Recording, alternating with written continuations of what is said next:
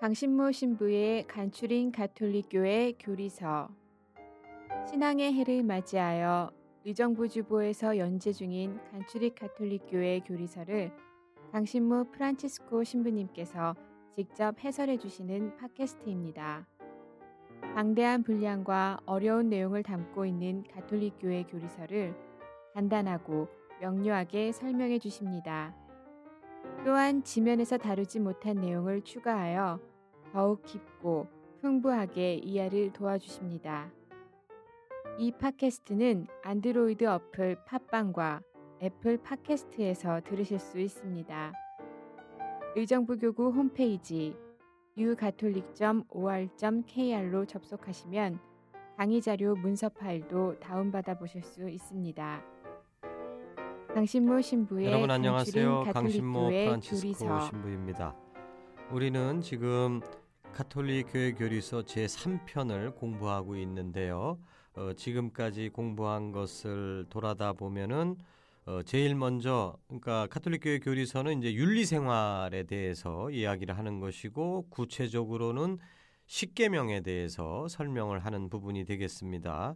그런데 바로 우리가 이제 그 십계명을 어, 구체적으로 하나씩 이렇게 살펴보기에 앞서서 윤리 생활이라는 게 도대체 뭐냐라고 하는 이 기본적인 그 토대를 이제 점검하는 중입니다. 그래서 윤리 생활을 인간이 하기 위해서는 이 출발점이 있어야 되고 목표점이 있어야 된다고 이제 말씀을 드렸어요. 그래서 첫 시간에는 바로 출발점으로서의 인간의 존엄성.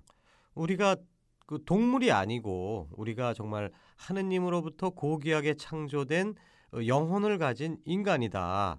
그러기에 우리가 올바로 살아야 된다라고 하는 그 필요성이 나오는 것이죠.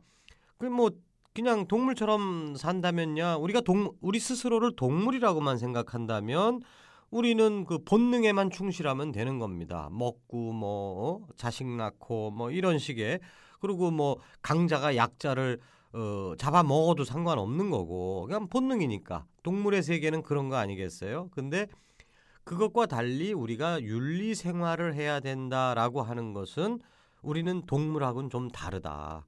바로 우리가 하느님으로부터 창조된 영혼을 담고 있는 인간이다라고 하는 인간의 존엄성이 우리 안에 확실하게 정립이 돼야만 그래야만 이제 우리는 윤리 생활을 해야 된다라고 하는 필연성이 이렇게 자연스럽게 나오는 것이죠.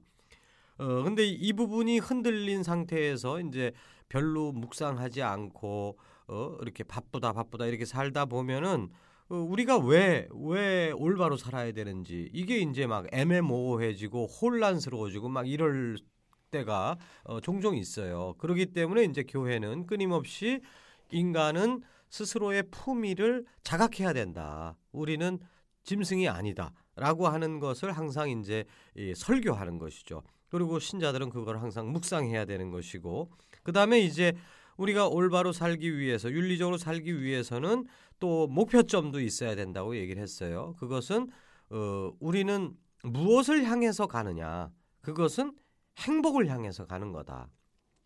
근데 이게 행복이라는 게 그냥 뭐, 어, 시, 새로운 물건 하나 사도 기쁜 그런 그 얄팍한 기쁨 정도가 아니고 정말 궁극적인 행복이 뭐냐, 궁극적인 기쁨이 뭐냐라고 하는 것을 우리가 어, 따져봐야 된다는 것이죠. 어, 바로 예수님께서 얘기하시는 어, 참 행복.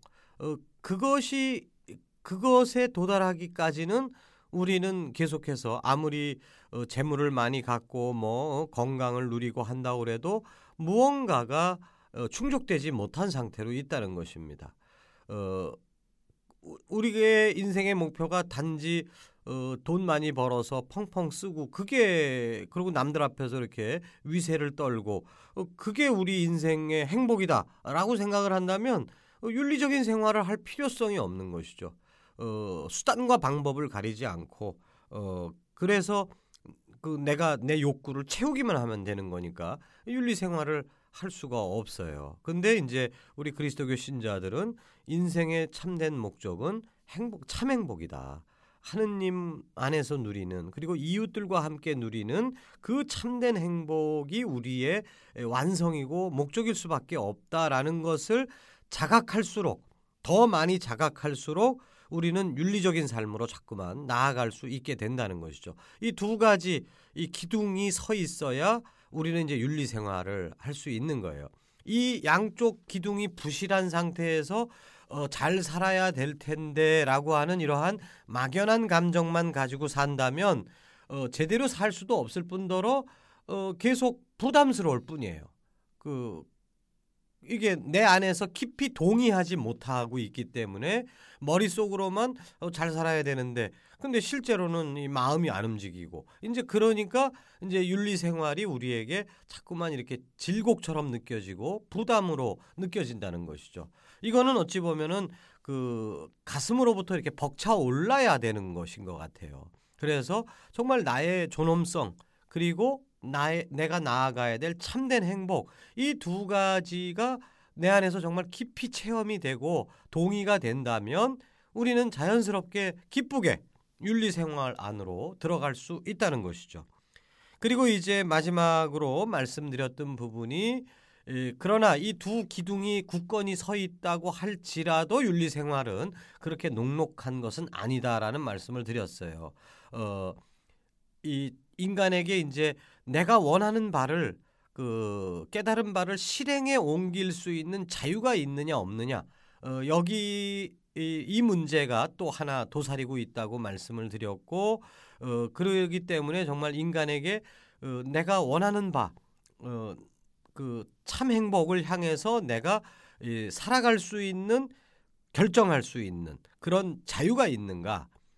어, 현실 안에서는 자유가 없는 것처럼 느껴질 때도 많다는 것입니다. 그러나 이 자유에 대해서 더 깊이 생각하면 할수록 인간에게는 어, 원초적인 그 자유가 있다.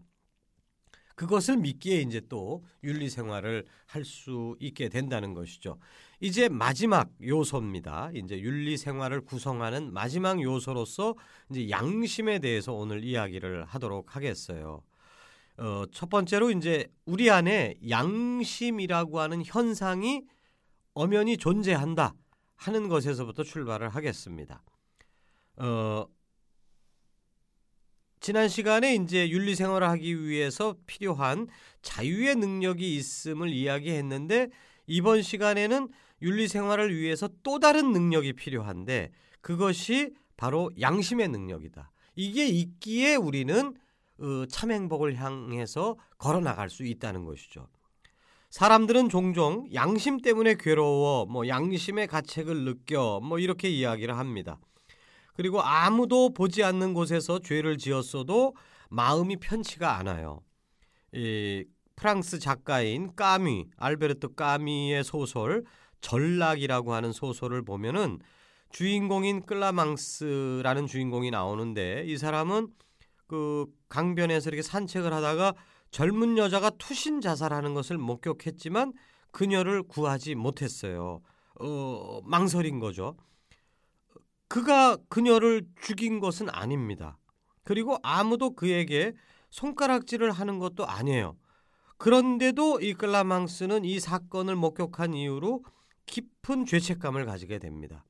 그러면서 이제 자신의 삶이 이렇게 변화돼요. 이처럼 인간의 내면에는 이러한 그 어떤 특별한 현상이 있습니다. 이것을 이제 양심 현상이라고 이제 부르는 것이고 양심의 목소리가 분명히 존재하는구나. 그리고 이러한 양심의 존재로 말미암아 우리는 하느님을 감지해 나갈 수 있는 가능성이 열린다는 것입니다.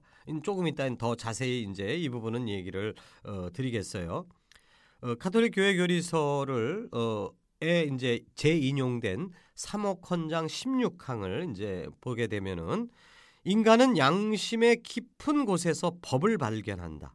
이 법은 인간이 자신에게 부여한 법이 아니라 오로지 인간이 거기에 복종하여야 할 법이다. 그 소리는 언제나 선을 사랑하고 실행하며 악을 피하도록 부른다. 필요한 곳에서는 마음의 귀 마음의 귀에 대고 이것을 하여라 저것을 삼가라 하고 타이른다. 이렇게 인간은 하느님께서 자기 마음속에 새겨 주신 법을 지니고 있으므로 양심은 인간의 가장 은밀한 핵심이며 지성소이다. 거기에서 인간은 홀로 하느님과 함께 있고 그 깊은 속에서 하느님의 목소리를 듣는다. 하느님의 목소리가 이 안에 우리 안에 있기 때문에 우리는 윤리 생활을 할 수, 하게 된다는 거예요. 왜?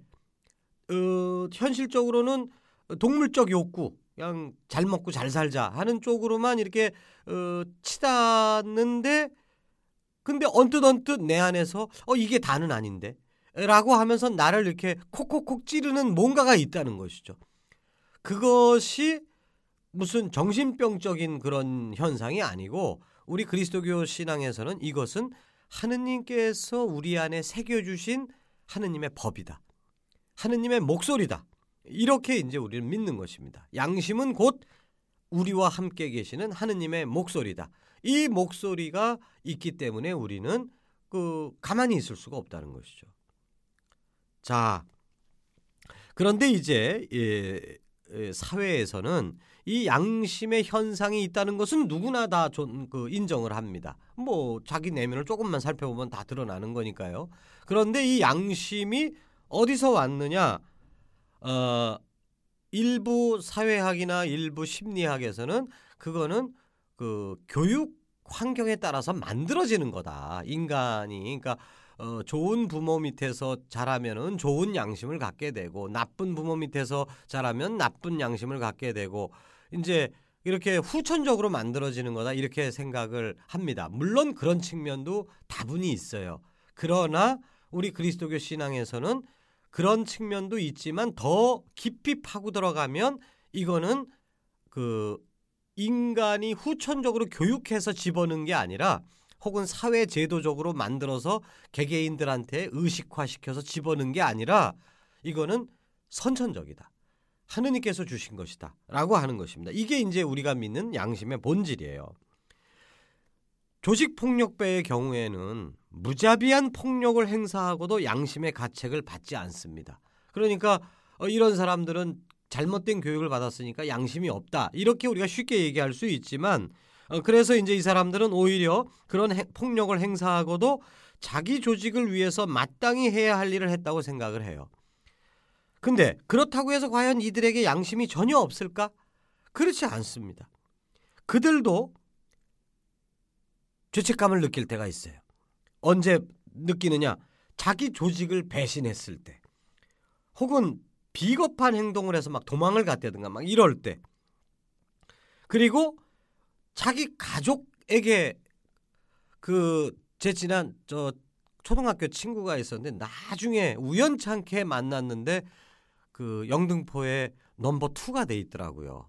그 조폭 그 2인자가 중학생 때 그 잘렸는데 그 친구는 초등학생 때는 굉장히 저하고 친했어요. 근데 애가 어떻게 되다 보니까 그렇게 됐는데 너무 반갑다고 이제 막 그래갖고 결국은 근데 뭐 그 뭐야 그 저기 영등포의 제일 큰 나이트 클럽에 이제 뭐그그 조폭에서 이제 거기 그 파견 나가서 이제 그거를 좌지우지하는 친구였어요.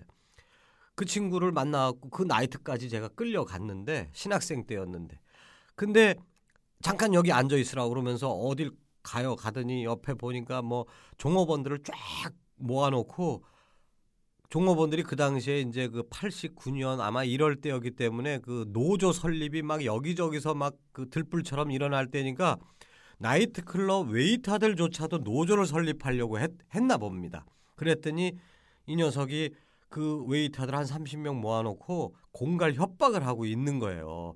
니들 그러는 놈 알게 되면 내가 가갖고 니네 집 불사질러 버리고 다 죽인다고 막 막 이러고 아, 뭐 저런 인간이 다 있나. 이제 저 그걸 쳐다보면서 근데 솔직히 그 초등학교 친구지만 무섭잖아요. 왜 가만히 있었죠. 근데 거기서 일 볼 일 다 봤다고 집에 가재는 거예요. 그래갖고 또 집에까지 끌려갔습니다. 이제 집에 가는 길에 또 가게에 들려서 양주를 어? 그 그냥 공짜로 주워 갖고 나, 뺏어 갖고 나오고 하여간 뭐 조폭 중에 조폭이에요.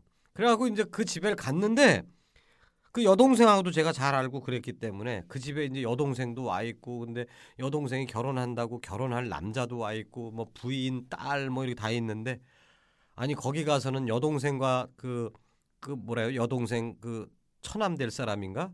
앉혀놓고서는 훈계하는 거예요. 잘 살아야 된다고. 막 이러고 부인한테는 뭐 사치 부리지 말라고 또 훈계하고 또 딸 초등 저 유치원 다닐 만한 나이의 딸인데 그냥 이뻐 갖고 어쩔 줄을 모르고 그냥 뽀뽀를 그냥 쪽쪽쪽 하고 있고.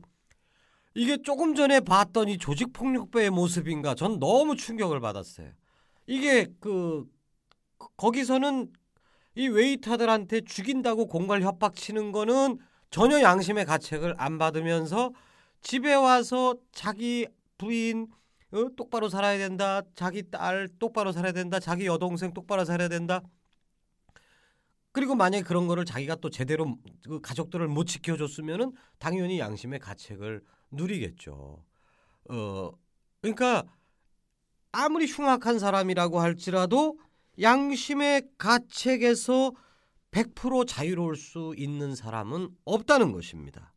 이처럼 양심은 후천적으로 형성되는 측면도 분명히 있지만 더 근본적으로 따져보면 인간의 본질이라는 것이죠. 선천적이고 우리는 그 앞서서 그 사도신경 공부할 때 인간 항목에서 인간은 영혼을 가지고 있기 때문에 자유로운 특성을 갖게 되고 또 한 가지 관계성이라는 특성을 갖게 된다고 설명한 바 있습니다. 인간은 그 자석이 자석에게 끌리듯이 그 쇠붙이한테 끌리듯이 인간은 영혼을 가지고 있기 때문에 그 결국에는 영혼에게 끌릴 수밖에 없어요. 물질을 아무리 가져도 그걸로는 100% 충족이 안 됩니다. 물론 물질이 좋아요. 좋은 측면이 많지만 그걸로만은 충족이 안 된다는 것이죠. 어, 인간이 짐승 그 강아지 키우는 걸로 100% 충족감을 느끼지 못하는 것처럼 인간은 다른 인간, 다른 영혼에게 끌리고 결합되고 할 때만이 이100% 우리는 충만감을 느낄 수 있고 그렇기 때문에 우리는 혼자 못 산다는 얘기죠. 내 이웃의 영혼이 필요하고 더 나아가서 완전한 영혼이신 하느님이 필요한 거예요. 그렇기 때문에 인간은 관계성을 가질 수밖에 없다. 그렇기 때문에 이제 인간은 이 관계성, 누군가와 더불어 살 수밖에 없는 그런 본질적인 특성을 가지고 있기 때문에 여기서 양심이라고 하는 것이 선천적으로 작동을 한다는 것입니다. 영어는 어, 양심은 영어로 콘 사이언스예요. 콘은 함께라는 뜻이고 사이언스는 흔히 과학이라고 번역을 하지만 더 원래적인 의미는 아는 것입니다. 그러므로 양심이라고 하는 이 외국말 어, 서양 말들은 어, 양심 현상을 더 근원적으로 잘 설명해 주고 있어요. 양심이란 뭐냐? 어떤 상황을 판단하는데 누군가와 더불어 con science 생각하는 거예요. 누군가와 더불어 생각하는 겁니다. 어떤 청소년이 탐나는 물건이 있어요. 그걸 딱 봤어요. 근데 자기 혼자 판단을 하면은 갖고 싶다. 그러니까 이제 확 훔치는 거죠. 충동적으로 도둑질을 할 수 있어요. 자기 혼자만 생각하면.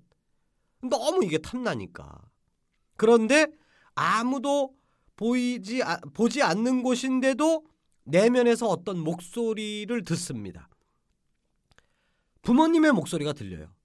내가 너를 그렇게 키우지 않았는데 라고 하는 목소리가 들릴 수 있죠. 또는 선생님의 목소리도 들립니다. 나는 우리 반에서 너를 참 대견스럽게 생각했는데 라고 하는 그런 목소리. 더 나아가서 이 청소년이 주일 학교 열심히 다니고 뭐 그랬다면은 예수님의 목소리도 기억이 날 수 있어요. 이랬을 때 나 혼자만 이 상황을 판단하면 그 본능을 이긴다는 건 참 어려운 일이잖아요. 그러니까 충동적으로 그, 그 도둑질을 할 수 있습니다. 그러나 부모님의 목소리, 선생님의 목소리, 하느님의 목소리를 느끼면은 어, 안 돼. 나 이렇게 하면 안 돼. 이게 이제 판단과 행동이 확 달라지는 것이죠. 이 목소리가 어디서 오느냐? 바로 관계성에서 온다는 얘기죠. 어떤 인간도 관계성을 떠나서 홀로 존재할 수가 없다. 이거는 당연한 얘기예요. 그렇기 때문에 인간은 자신의 행동을 자기 혼자서 판단하는 것이 아니라 이때까지 살아오면서 만났던 수많은 사람들과 하느님과 더불어서 어떤 한 사건 한 사건을 판단할 수밖에 없습니다. 다만 후천적으로 너무 나쁜 사람들하고만 관계를 맺어온 사람들은 그 나쁘게 판단할 수밖에 없겠죠. 그렇기 때문에 이제 후천적인 교육 환경이 양심 형성에 있어서 굉장히 중요하다라고 하는 측면도 분명히 있지만 그러나 그, 그 차이는 그 본질적인 게 아니에요. 아무리 아까도 말씀드렸지만 아무리 깡패들끼리만 살아갖고 깡패적인 마인드 어, 그걸로만 뭘 판단한다고 해도 제 친구 깡패처럼 가정에 들어가서는 자기 부인과 더불어 어떤 일을 판단하게 되고 내 딸을 항상 의식하면서 뭔가를 판단한단 말이에요. 그러니까 그 다만 이 깡패야 뭐 하느님 말씀을 들어본 적도 없고 그래서 하느님을 이렇게 찾을 수도 없고 하겠지만 최소한 그 그런 가족들과 더불어 뭔가를 판단하는 이런 것들은 분명히 그 누구에게나 주어진다는 것이죠. 그렇기 때문에 신자들은 교회 공동체 안에서 그리고 성경 말씀을 통해서 자신의 행동을 판단할 수 있기에 얼마나 행복한지 몰라요. 그래서 올바른 양심 형성이란 올바른 이들과 함께 할 때 가능한 것이다. 그렇기 때문에 참 좋은 친구가 중요하다라고 하는 후천적인 요소도 계속해서 강조할 필요가 있는 것인데 아무리 나쁜 사람도 어느 한순간에 그 순간적으로 아, 나 이거 더 이상 못 하겠어. 이런 것들이 벌어질 때가 있어요. 그 그런 것은 한 번도 성당 가서 하느님 말씀을 들어본 적 없지만 인간이 창조될 때부터 우리 내면에 사로 그 가라앉아 있는 그 영혼, 그 영혼 안에 하느님께서 심어 주신 하느님의 목소리 그것이 성당을 안 다녔을지라도 어느 한순간에 탁 하고 용수절 풀리듯이 풀릴 때도 있다는 것입니다. 그렇기 때문에 어느 누구도 이 양심의 목소리는 분명히 받을 수 있다. 다만 너무 후천적인 요소가 억압하는 게 문제긴 하지만 그래도 정말로 이, 이 인간은 완전히 양심이 없는 그 쓰레기 같은 인간이다라고 해서 완전히 폐기 처분시켜 버려야 될 그런 인간은 존재하지 않습니다. 어느 누구도 양심의 목소리를 간직하고 있다. 다만 못 들을 뿐이지. 정리하는 것으로서 이제 그 카톨릭 교회 결의서 1785항으로 정리를 해 보겠습니다. 양심은 형성되어야 하고 도덕적 판단은 개발되어야 한다. 잘 형성된 양심은 바르고 진실하다. 잘 형성된 양심은 이성에 따라 창조주의 지혜가 원하는 참된 선에 맞는 판단을 내린다. 부정적 영향을 받기 쉽고 자신만의 판단을 앞세우며 권위 있는 가르침을 거부하도록 죄의 유혹을 받고 있는 인간에게는 양심 교육이 필요하다. 이것은 1784항입니다. 85항에선 또 이렇게 말씀을 하고 계셔요. 양심의 형성에서 하느님의 말씀은 우리의 길을 비추는 빛이다. 우리는 신앙과 기도 안에서 하느님 말씀을 자신의 것으로 삼아 그 말씀을 실천해야 한다. 그리고 주님의 십자가 앞에서 우리의 양심을 성찰해야 한다. 우리는 성령께서 주신 선물의 도움을 받고 다른 이들의 증언이나 충고로 힘을 얻으며 교회의 권위 있는 가르침의 인도를 받는다. 우리는 전통적으로 그 양심 성찰을 훈련하도록 그 교육받아 왔습니다. 오늘날 신자들에게는 과거 신자들보다 이 부분이 조금 덜 강조되고 있긴 한데 그 저녁 기도, 끝 기도를 하면서 신자들은 오늘 하루를 돌아보게 돼 있어요. 오늘 생각과 말과 지은 죄와 의무를 소홀히 한 죄를 자세히 살피고 그 가운데 버릇이 된 죄를 깨닫게 하소서. 저녁 기도의 첫 부분이죠. 그러면서 잠시 하루를 돌아본다. 이렇게 되어 있습니다. 그러면서 오늘 내가 어떻게 살았는지 그거를 양심에 비추어 성찰하는 시간을 갖는 것이죠. 이거를 우리는 매일같이 훈련을 해야 된다는 것입니다. 그래야 이제 양심이 하느님의 양, 음, 양심 하느님의 목소리가 양심 안에 영혼 안에 이렇게 박혀 있는데 이게 개발되느냐 못 개발되느냐 하는 것은 우리의 협력도 필요하다는 것이죠. 이 양심 훈, 성찰 훈련을 매일 지속함으로써 우리는 이 기능이 커지는 거예요. 그러면서 이제 윤리적인 삶으로 우리가 뚜벅뚜벅 걸어갈 수 있다는 것이죠. 그런데 양심 성찰을 할 때 한 가지 주의점이 있습니다. 그건 뭐냐 하면 나 혼자 북치고 장구치는 양심 성찰이 되어서는 안 된다 하는 것입니다. 오늘 하루를 돌아봤어요. 근데 그 누구한테 좀 말실수를 한 것 같아. 그 다음에 또 술을 과하게 먹어서 너무 나 혼자 떠들었어.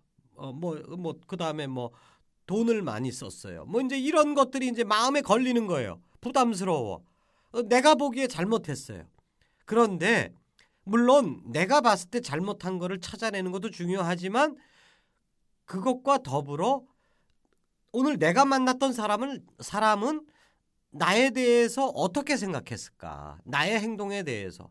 사실 내가 좀 말이 많았어요. 그러나 내가 생각하면 좀 부끄러워. 나의 살, 그 행동에 대해서. 그러나 상대방은 즐거웠다라고 판단해 줄 수도 있는 겁니다. 그 사람은 좀 소심한 사람이고 어 그리고 또 내가 말재분이 좀 있고 하니까 어그 자기가 말하는 것보다는 내가 이렇게 즐겁게 떠드는 걸 들, 들으면서 같이 기뻐하고 얼마든지 해줄 수 있는 사람도 있거든요. 근데 그 사람과 더불어 내 행동을 판단하지 않고 아우 나는 틀려 먹었어. 나는 왜 이러지? 이건 자기 자체가 안에 갇혀버리는 감옥 같은 양심 성찰이에요. 그렇게 되면은 양심 성찰을 지속할 수 없습니다. 내가 잘못했다라고만 생각할 게 아니라 상대방한테 난 이렇게 생각하는데 참 미안해. 내가 잘못한 것 같아. 상대방은 아니야. 전혀 전혀 그렇지 않았어.